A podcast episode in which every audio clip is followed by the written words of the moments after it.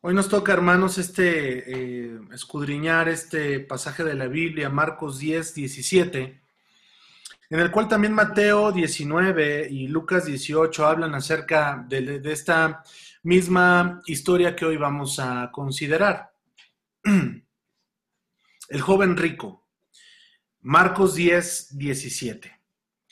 Al salir él para seguir su camino, Vino uno corriendo e hincando la rodilla delante de él, le preguntó, Maestro bueno, Maestro bueno, ¿qué haré para heredar la vida eterna? Jesús le dijo, ¿por qué me llamas bueno? Ninguno hay bueno, sino solo uno, es Dios. Los mandamientos sabes, no, adultera, no adulteres, no mates, no hurtes, no digas falso testimonio, no defraudes, honra a tu padre y a tu madre. Él entonces respondiendo le dijo, Maestro, todo esto lo he guardado desde mi juventud. Entonces Jesús mirándole le, le amó y le dijo, una cosa te falta, anda, vende todo lo que tienes y dalo a los pobres, y tendrás tesoro en el cielo, y ven, sígueme, tomando tu cruz. Pero él afligido por esta palabra se fue triste porque tenía muchas posesiones. Entonces Jesús mirando alrededor dijo a sus discípulos, cuán, cuán difícilmente entrarán en el reino de Dios los que tienen riquezas. Los discípulos se asombraron de sus palabras, pero Jesús eh, respondiendo volvió a decirles, hijos, cuán difícil es entrar en el reino de Dios a los que confían en las riquezas. Más fácil es pasar un camello por el ojo de una aguja que entrar un rico en el reino de Dios. Ellos se asombraron aún más diciendo entre sí, ¿quién pues podrá ser salvo? Entonces Jesús mirándolos dijo, para los hombres es imposible, mas para Dios no, porque todas las cosas son posibles para Dios. Entonces Pedro comenzó a decirle, aquí nosotros lo hemos dejado todo y te hemos seguido. Aquí habla acerca de un joven muy, eh, muy particular, hermanos, y creo que eh, este diálogo es, es muy significativo y muy importante, porque es aquí cuando Jesús se encuentra con un joven, pero la peculiaridad de este joven es que era un joven rico, que tenía muchas posesiones. A lo largo del ministerio de Jesús y a lo largo de los evangelios, ¿verdad? Pues eh, eh, me viene a la mente ahorita, hermano Saqueo, que era un hombre rico, ¿verdad? Eh, y, él decía, ¿verdad? Yo le debo, yo le debo, si, si alguien he defraudado, yo le devuelvo cuatro veces más. me viene a la mente él, hermanos, me viene a la, me viene a la mente Nicodemo, me viene a la mente ahorita a aquel centurión romano, ¿sí? Que, vinieron ante Jesús. Eh, me vienen a la mente, hermanos, muchos hombres y mujeres que vinieron ante Jesús. Pero este hombre, este joven, ¿sí? Era un joven rico. Y es aquí, amados hermanos, donde hay este diálogo entre, podemos decir, entre dos perspectivas diferentes, ¿sí? Eh, sin lugar a dudas, creo, sin temor a equivocarme, hermanos, que el dinero no es malo tener posesiones no es malo. Pero como lo acabamos de leer, cuando tú confías más en ello, cuando tú pones tu confianza, ¿sí? Es lo que, es lo que Dios, es lo que Jesús le dijo, le, dijo a este hombre en el 23, cuando miró a sus discípulos y les dijo, cuán difícilmente entrarán en el reino de Dios los que tienen riquezas. Pero en el 24, mire cómo dice, hijitos, cuán difícil es entrar en el reino de Dios a los que confían en las riquezas, ¿verdad? El énfasis que Jesús está haciendo es en dónde está nuestra confianza. en múltiples ocasiones hemos visto que Jesús enseña que donde está eh, eh, tu tesoro, ¿verdad? Ahí va a estar el corazón, ¿sí? Eh, ¿En dónde entonces aquellas personas que tienen riquezas, que tienen posesiones, ¿verdad? Eh, aquí Jesús está diciendo que ellos confían y muchas veces se da la particularidad que ellos confían en sus riquezas, en sus posesiones. eh, pueden vivir despreocupados, ¿verdad? Pueden vivir despreocupados, pero ¿sabe qué, amados hermanos? El, el creer en el Evangelio conlleva de un compromiso. Yo he conocido eh, algunas personas que tienen algunas posesiones, ¿verdad? Y que muchas veces van a la, iglesia y, quizás eh, dan algún, alguna ofrenda o algún diezmo, pero ¿saben por qué lo dan? ¿Sí? Lo dan por, por algún tipo de remordimiento, ¿sí? Lo dan por algún tipo de cuestión de quedar bien con alguien, ¿sí? Pero acuérdese, hermano, que que el seguir a Cristo, como aquí eh, este hombre que quería seguir a Jesús, ¿sí? Eh, eh, dice, y este joven rico se jactaba y decía, mira Señor, yo he hecho todo desde mi juventud, ¿verdad? yo he hecho todo, todo desde, desde mi juventud, pero hay algo, hermanos, hay algo que la riqueza no puede comprar.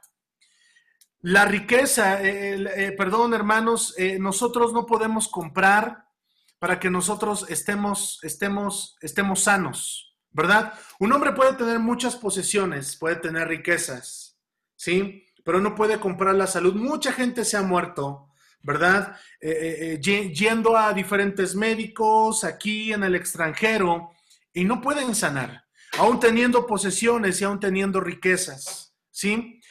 Me interesa la pregunta de este joven cuando le dice, ¿qué haré para heredar la vida eterna? Yo creo que este joven ahí, hermanos, en el, al final del 17, con esta pregunta que le hace a Jesús, ¿qué puedo hacer? ¿Verdad? ¿Qué haré para heredar la vida eterna? Es muy significativa esta pregunta, amados hermanos, ¿sí? Eh, porque este joven, yo no sé si en algún momento consideró eh, o pensó ¿verdad? El comprar la vida eterna, ¿verdad? El comprar algunos favores de Dios. Yo no sé si este joven en algún momento consideró eso, porque es importante, hermano, este joven se dirige a Jesús, dobla su rodilla y le dice, Padre, Dios bueno, ¿sí? Maestro bueno, ¿qué haré para heredar la vida eterna? ¿Sí? Los mandamientos de Dios ahí están en el 19, no adulteres, no mates, no hurtes, no digas falso testimonio, no defraudes y honra a tu padre y a tu madre. Este joven se jactaba, hermano, de que todo esto lo había hecho desde, desde su juventud. Todo esto lo había hecho desde muy temprana edad. ¿Sí? En el 21, cuando este joven le responde todo eso, dice que Jesús mirándole le amó. Eso se traduce, hermano, que tuvo misericordia de él. Cuando lo vio y le, vio, lo vio y lo escuchó que le estaba diciendo todo esto, ¿sí? Eh, Jesús tuvo misericordia de él y le dice, mira, sola una cosa te falta. Una cosa te falta. A ver, amados hermanos, en todo nuestro eh, caminar en Cristo, si en este momento eh, Jesús nos dijera, solamente te falta una cosa para heredar la vida eterna, ¿cuál sería? No, no me respondan, hermanos, ¿cuál sería? Porque cuando hablamos, miren, hermanos, cuando hablamos de la, de la santificación, entendemos la santificación que es un proceso, es un proceso que tenemos que vivir, ¿verdad? Pero, pero la respuesta de Jesús, hermanos, también es un poco inquietante, ¿no le parece? La respuesta de Jesús es, mira, una cosa te falta, una cosa te falta solamente. ¿Qué cosa sería, amados hermanos? Yo creo en Dios que todavía no lo logramos todo y como lo expresó en su momento el apóstol Pablo, yo no pretendo haberlo alcanzado ya, sino me olvido lo que queda atrás y me enfoco a lo que está delante prosigo al blanco perfecto, a la soberana vocación que es Cristo Jesús. Fue el mismo apóstol Pablo quien dijo que eh, él temía, ¿verdad? Ay de mí que una vez, habiendo sido heraldo para muchos, la palabra heraldo ya lo hemos visto, hermanos, cuando lo vimos en homilética, es aquel que anuncia, aquel que habla la palabra de Dios. Dice, yo, yo mismo venga a ser reprobado, yo, ven, yo mismo venga a ser eliminado. La respuesta de Jesús, por lo tanto, es un poco inquietante, hermanos. Una cosa te falta. Dice ahí ah, en el 21, anda, vende todo lo que tienes y dalo a los pobres, y tendrás tesoros en el cielo, y ven, sígueme tomando tu cruz. Esta respuesta de Jesús, hermanos, sin temor a equivocarme, y analizando un poco, hermanos, eh, eh, los, los tres evangelios y el evangelio de Juan, esta es la única vez que Jesús le dice a una persona que le siga. Si ustedes recuerdan, hermanos, cuando Jesús sanaba, cuando, cuando hacía algo, ¿qué les decía? Vete y preséntate al sacerdote. Vete y regrésate a tu casa y cuéntales cuántas cosas Dios ha hecho en ti. ¿No es cierto? Pero esta es la única vez que Jesús le dice a un hombre, vende todo lo que tienes y cuando ya hayas terminado, entonces ahora ven y sígueme. Pero como dice ahí, tomando tu cruz. Eso lo vimos ya en su momento, hermanos, cuando Jesús habla de este de esto. Toma tu cruz. Perdón, niégate a ti mismo. Toma tu cruz cada día y síguele. Amén. Niégate a ti mismo. Toma tu cruz cada día y síguele. Esto ya lo vimos eh, eh, en los pasados capítulos. Una cosa te falta. Da todo lo que tienes a los pobres y tendrás tesoros en el cielo. Esta parte, hermanos, de, tesoros en el cielo, sin lugar a dudas, conlleva de toda una vida, de toda una vida en Él, ¿verdad? Donde está tu tesoro, ahí va a estar tu corazón, Jesús eh, eh, enseñó alguna vez. Y aquí habla de, de tener tesoros en el cielo. Aquí habla de entrar, ¿verdad? De tener tesoros en el cielo. Ve y ven y sígueme y toma y toma tu cruz. Lo que sigue a continuación, pero él afligido por esta palabra se fue triste, porque tenía muchas posesiones. A partir de este versículo, hermanos, ya no se vuelve a mencionar a este joven. A partir de este versículo ya no se vuelve a decir nada de él. Algunas veces en la iglesia, hermanos, yo les he comentado, por ejemplo, de este joven, por ejemplo, de los diez leprosos que fueron sanados y solamente regresó uno a darle gracias. La Biblia ya no se nos dice de ese leproso que regresó y le dio gracias. ¿Recuerdan la palabra de Jesús? La palabra de Jesús a este leproso le dijo, ve a tu casa y cuéntales cuántas, cuán grandes cosas Dios ha hecho contigo. Yo no sé, ¿verdad? Porque ya, se nos, ya no se nos dice nada de este, de, este leproso que les comento.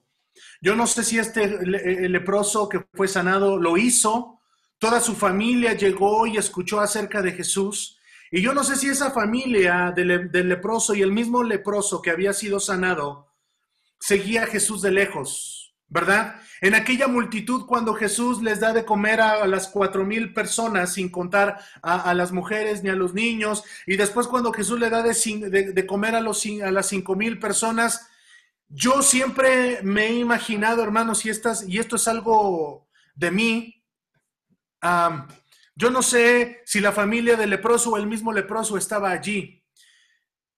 Voy a decir algo más, yo no sé si este joven, hermanos, después de un tiempo, ¿verdad? Estuvo allí escuchando eh, la palabra de Dios. Yo no sé si en aquel momento, hermanos, cuando, cuando se nos narra ahí en Mateo 5 el sermón de las bienaventuranzas, estando en el monte, yo no sé si estos hombres y, todas estas mujeres que fueron sanadas por Jesús estaban ahí siguiéndole de lejos. Pero en lo que eh, eh, relacionado a este joven, ya no se nos vuelve a decir nada. Yo creo, hermanos, que toda la vida, todas las vidas que fueron tocadas por Jesús, de alguna manera fueron cambiadas y fueron trastornadas y fueron cambiadas para algo bueno. Este joven se fue, se fue triste, nos dice ahí en el versículo 22. Primero vino aflicción a su vida y después, dice ahí, se fue, se fue triste, se fue triste. Más adelante, amados hermanos, eh, em, eh, se ha hablado mucho acerca de la analogía y del símil que en el versículo 25 Jesús dice, Más fácil es pasar un camello por el ojo de una aguja que entrar en el reino de, eh, en el reino de Dios. Muchos han dicho, ¿verdad? Y muchos han comunicado que en esta parte, ¿verdad? Eh, algunos dicen que Jesús estaba haciendo referencia a, que una puerta, ¿verdad? se refería a una puerta estrecha en el muro de la ciudad de Jerusalén y que se llamaba así. Pero explícitamente lo que, lo que Jesús está diciendo aquí es que la salvación por medio de esfuerzos humanos es imposible. Lo voy a volver a repetir, que la salvación por medio de esfuerzos humanos es imposible. No es por lo bueno que seamos, no es bueno porque, porque tú tengas mucho dinero y des para construir millones de iglesias, ¿verdad? No es por esfuerzos humanos. Esto todo compende, hermanos, a la gracia, a la gracia de Dios. Por medio, por, por lo tanto, cuando Jesús está diciendo esto, ¿verdad? Esto a sus discípulos les está diciendo lo siguiente. La salvación no viene por medio de esfuerzos, de esfuerzos humanos. ¿Sí? ¿Por, ¿Por, qué estoy diciendo esto, hermanos? Porque la, la pregunta de los discípulos a esta respuesta que Jesús está dando está en el 26. Ellos se asombraron aún más diciendo entre sí, ¿quién pues podrá ser salvo? ¿Quién pues podrá ser, ser salvo? Desde ese momento es muy interesante que allá el pueblo de Israel, que ya los discípulos tenían la palabra salvación eh, eh, en su pensamiento, en su léxico, en lo que ellos hablaban, porque están hablando acerca de la salvación. Por lo tanto, lo que Dios, eh, lo, que Jesús está diciendo, que la salvación entonces no puede venir por esfuerzos humanos. Hoy, ¿cuántos, ¿cuántos hoy en día tratan de ganarse el reconocimiento del líder, del pastor? Hoy, ¿cuántos desafortunadamente tratan de ganarse eh, eh, la gracia y la misericordia de Dios por algún esfuerzo humano? Eso va relacionado en, algún sector, ¿verdad? de, aquellos que hacen alguna penitencia, de aquellos que van de rodillas a un lugar, de aquellos que van y prenden una vela, de aquellos que hacen algún esfuerzo por, eh, por ganar la, la, gracia de Dios. Y, recordemos que todo esto no puede ser así. No puede, la gracia de Dios no viene por algún esfuerzo humano. La gracia de Dios, la salvación es, hermanos, por un regalo. La gracia de Dios, hermanos, eh, eh, es sobre nosotros y la gracia de Dios es traducida como el regalo de Dios que ha hecho por nosotros. Acuérdese que el evangelio, el evangelio de Dios consiste en buenas nuevas y esto consiste en perdón de pecados, salvación y vida eterna. Cuando Jesús enseñó esto, cuando Jesús habla de la salvación, es muy particular lo siguiente que vamos a leer en el 28.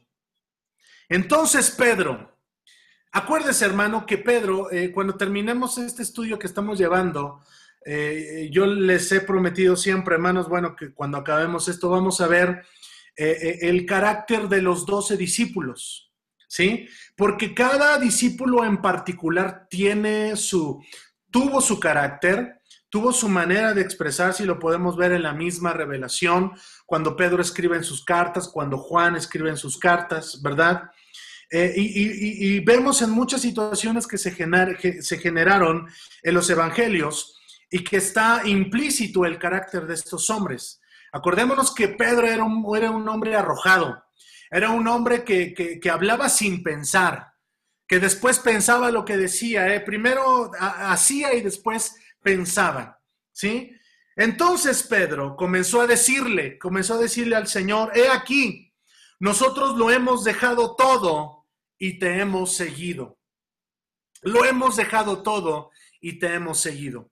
¿Por qué, ¿Por qué Pedro está diciendo, Señor, a ver, nosotros lo hemos dejado todo y te hemos seguido? Ah, porque ellos tenían en mente lo que había sucedido anteriormente con este joven, que este joven no pudo dejar, no pudo dejar esas riquezas, no pudo dejar, dice la palabra, lo acabamos de leer, que se fue triste, eh, que, que, se, que se fue afligido porque no podía dejar eso. Y yo siento en algún momento que estas palabras de Pedro están, eh, están eh, de alguna manera le están recriminando a Jesús, pero en parte también le está hablando verdad Pedro, ¿sí? Al decirle, nosotros lo hemos dejado todo y te hemos seguido. Yo creo que en esta parte, hermanos, va en algún sentido muchas, muchos sentimientos. Número uno, recriminarle, Señor, nosotros lo hemos dejado todo y te hemos seguido. Pedro, hermanos, Pedro, ¿sí? Eh, recordemos que Jesús sana a su suegra. Y por lo tanto, hermanos, es, eh, por consiguiente, Pedro tenía una esposa y, muy eh, probablemente también tenía hijos, ¿sí? el apóstol, bueno, Juan, hermanos, que era el menor de ellos, pues no, no, y ahorita lo vamos a ver más adelante, Juan y Santiago, ¿verdad? Tampoco, tampoco tenían esa, esa, eh, pues, eh, esa familia, ¿verdad? Pero Pedro sí la tenía. Entonces, nosotros lo hemos dejado todo. Y también eh, yo veo en estas palabras, hermanos, un poco de, melancolía al decir lo hemos dejado todo. Es, va, va implícito ahí la idea de que Pedro dejó a su familia. No sé si me estoy explicando, hermanos. Por eso Pedro ¿verdad? Aquí en estas palabras van, van muchos sentimientos, ¿verdad? De este hombre. Lo hemos dejado todo y te hemos seguido. Aquí, hermanos, eh, eh, yo siempre quiero decirles como Pablo, hermanos, o voy a, voy a decir como, como una vez dijo Pablo, permita, hermano, permítanme, hermanos, un poquito de locura. Eh, el hecho de que estos 12 hombres lo hayan dejado todo, como lo expresa eh, Pedro, eh, conlleva muchas cosas, amados hermanos, conlleva muchas cosas. Eh, en aquel momento también debemos de considerar que si Pedro tenía una familia, pues obviamente Pedro tenía que hacerse cargo, cargo de hablando económicamente de su familia. Yo no sé si Pedro eh, eh, pudo haber mandado en todos los, tres años y medio del ministerio de Jesús y, yo, por obvias razones, estos, estos hombres estuvieron tres años y medio con Jesús. Yo no sé si en algún momento Pedro se escapó un momento, fue a su casa, visitó a su familia, eh, dejó dinero o si lo mandaba con alguien. Podemos especular eh, eh, eh, eso, hermanos. Y este, por eso insisto, estas palabras van ahí muchas, muchos sentimientos en estas palabras de Pedro. Nosotros lo hemos dejado todo y te hemos seguido. Y miren lo que responde Jesús. De cierto os digo que no hay ninguno que haya dejado casa o hermanos o hermanas o padre o madre o mujer o hijos o tierras por causa de mí y del Evangelio. Subraye eso, hermanos. Bueno, todo es importante, la respuesta de Jesús, pero me gusta lo último, por causa de mí y del Evangelio. Subraye eso, por causa de mí y del Evangelio. Amén. Quiero, quiero eh, ir por partes, hermanos.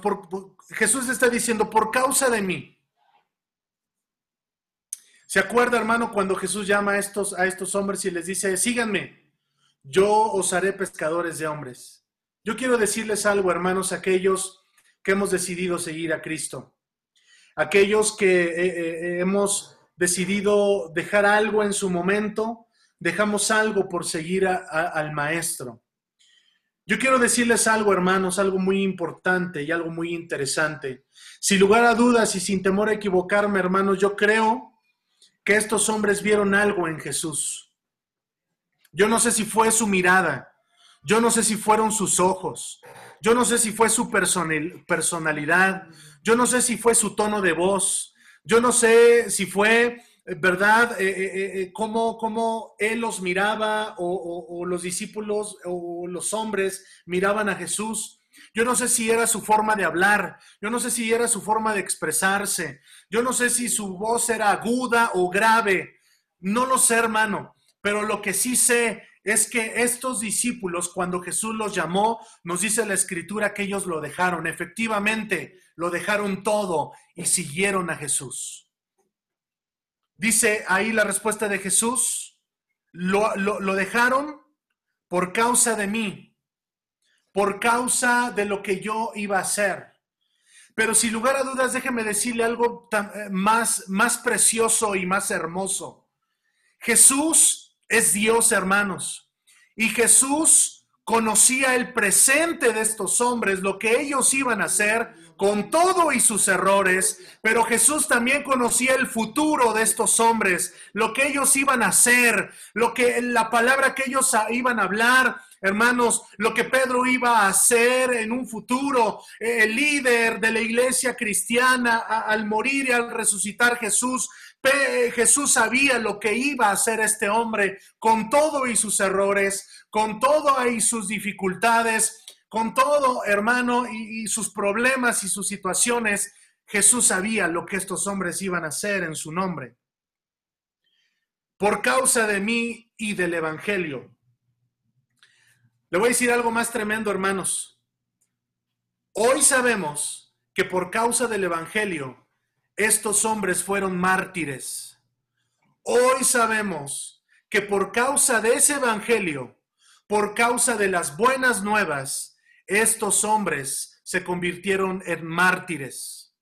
Conocemos que estos hombres, amados hermanos, los once discípulos murieron martirizados, excepto uno, Juan.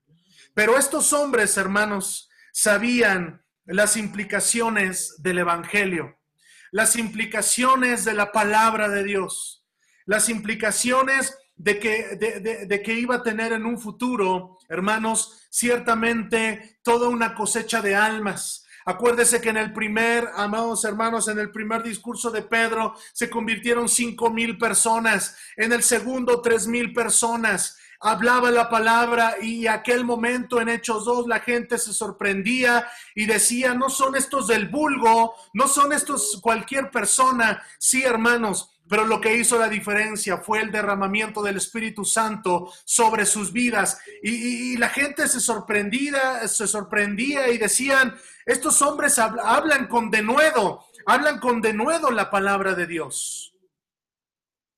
Por causa de mí, y del Evangelio.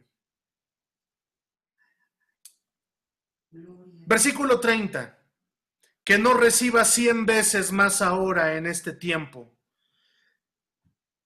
Que no reciba cien veces más ahora en este tiempo. Casas, hermanos, hermanas, madres, hijos y tierras por persecuciones. Y en el siglo venidero, la vida eterna. Y en el siglo venidero, la vida eterna. En estos dos versículos 29 y 30, Dios está respondiendo a esta pregunta de sus discípulos. Cuando en el 26 ellos se preguntan, bueno, ¿quién puede ser salvo? Jesús le está diciendo, hermanos, ahí en el 29 y en el 30. Estas palabras de Jesús, amados hermanos, no deben de ser tomadas literalmente. Jesús no está enseñando que debemos de dejar a nuestra familia. Jesús no está enseñando que dejemos nuestra esposo, nuestra esposa, nuestra, nuestra madre, nuestra mujer, nuestros hijos. En el original, ¿sabe, hermano? Esto es, esto es hermoso. Cuando estudiamos y escudriñamos la palabra de Dios, Jesús no, en el original sabe de qué está hablando. Jesús está hablando de amar menos. Eso quiere, eso significa esto, la respuesta de Jesús, amar menos. Es decir, ¿cuántas veces se nos ha enseñado que, que en Cristo hay prioridades? Que creo que la prioridad máxima es Él. Que cuando nosotros tenemos a Jesucristo en segundo, en tercer lugar, o en cuarto lugar, o en décimo lugar, ¿sí? No estamos considerando la palabra de Dios. Entonces, por lo tanto, no ha operado un cambio en nosotros. No ha operado un cambio, pero también no hemos entendido las verdades bíblicas. Porque el orden de salvación nos lleva a un arrepentimiento. e inmediatamente nos, después nos lleva a un nuevo nacimiento. Ya no podemos ser iguales. Nuestra vida ha sido trastocada, nuestra vida ha sido tocada por el Maestro, por el Espíritu Santo. En otras palabras, entonces, Jesús les está enseñando que en la vida de todo ser humano, Dios tiene que estar en primer lugar. Dios tiene que estar en la primera prioridad en nuestras vidas, en nuestra casa, en nuestro trabajo, en, cualquier lugar donde estemos. Dios tiene que estar en el primer lugar de nuestras vidas. Gloria a Dios. Dios ha prometido vida eterna, hermanos. Y también yo les sugiero que también subrayen la última parte del versículo 30, cuando dice, y en el siglo venidero, la vida eterna. Hoy podemos decir, amados hermanos, que todo lo que Dios eh, da a nuestras vidas, ¿verdad? Todo lo que Dios ha hecho en cada uno de nosotros, ¿verdad? Eh, ha sido por algo. Les voy a decir algo, hermanos. El Evangelio no es para que nos sintamos autosuficientes, He estado viendo, hermanos, esto porque en algún momento he tenido alguna, alguna plática con, en algún sector, ¿verdad? Que hoy en día algunos enseñan eh, la autosatisfacción, ¿verdad? Que nos sintamos autorrealizados. Muchos enseñan, bueno, lo que hoy enseña la corriente neopentecostal, que yo lo he enseñado mucho en la iglesia, que todo eh, puede, puede pasar, hermanos, por el, común denominador de que te sientas bien tú, ¿verdad? De que, de que haya una, ah, una autosatisfacción. El Evangelio, hermanos, lo que Jesús vino a hacer no es para que nos sintamos autosuficientes. Entonces, si quiero, hermanos, dejarlo muy, muy en claro. El Evangelio, el que sigamos a Jesús, eh, eh, en que algunas veces eh, lloremos ante Dios, Ah, ah, el Evangelio, hermanos, no es, no es, y a pesar de que vivamos muchas situaciones, el Evangelio no es para que nos sintamos bien nosotros. El Evangelio no es para que nos sintamos autosuficientes y nos sintamos autorrealizados. El Evangelio, hermanos, el Evangelio siempre, el Evangelio de Jesucristo, siempre nos está confrontando con nuestra maldad, con nuestro pecado, porque como lo dice la palabra, Él quiere que todos se arrepientan y que todos procedan al arrepentimiento. Por lo tanto, hermanos, lo que Dios nos promete no es una autosatisfacción y que nos sintamos autorrealizados. Lo que Jesús prometió fue vida eterna. Lo que Jesús prometió fue vida eterna en Él, como lo dice ahí, y en el siglo venidero, la vida eterna. Y como, como también, hermanos, lo, hemos considerado, ¿sí? Quiero que vayamos ahí a eh, eh, Pedro, amén.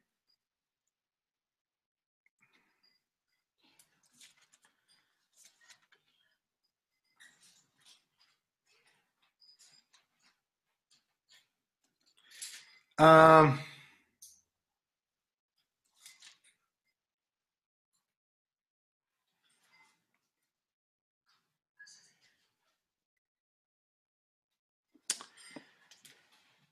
perdón, hermanos, lo estoy buscando. Em,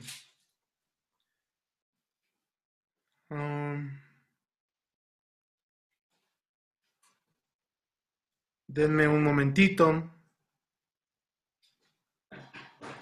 Gloria a Dios, aleluya. Alabado sea Dios. Glorificado sea el Señor.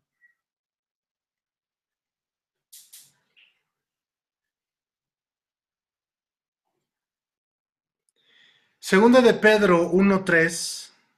Eh,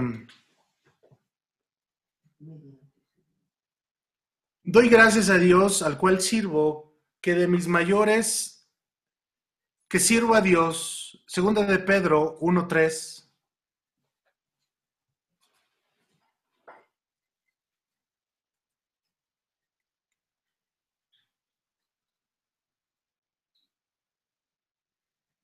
Ah, perdón, hermanos, estoy en Timoteo, con razón no encuentro la cita. Segunda de Pedro.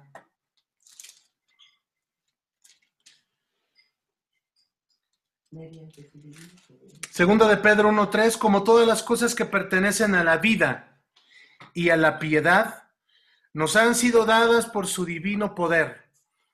Quiero resaltar esa parte cuando habla acerca de vida. Mediante el conocimiento de aquel que nos llamó por su gloria y excelencia.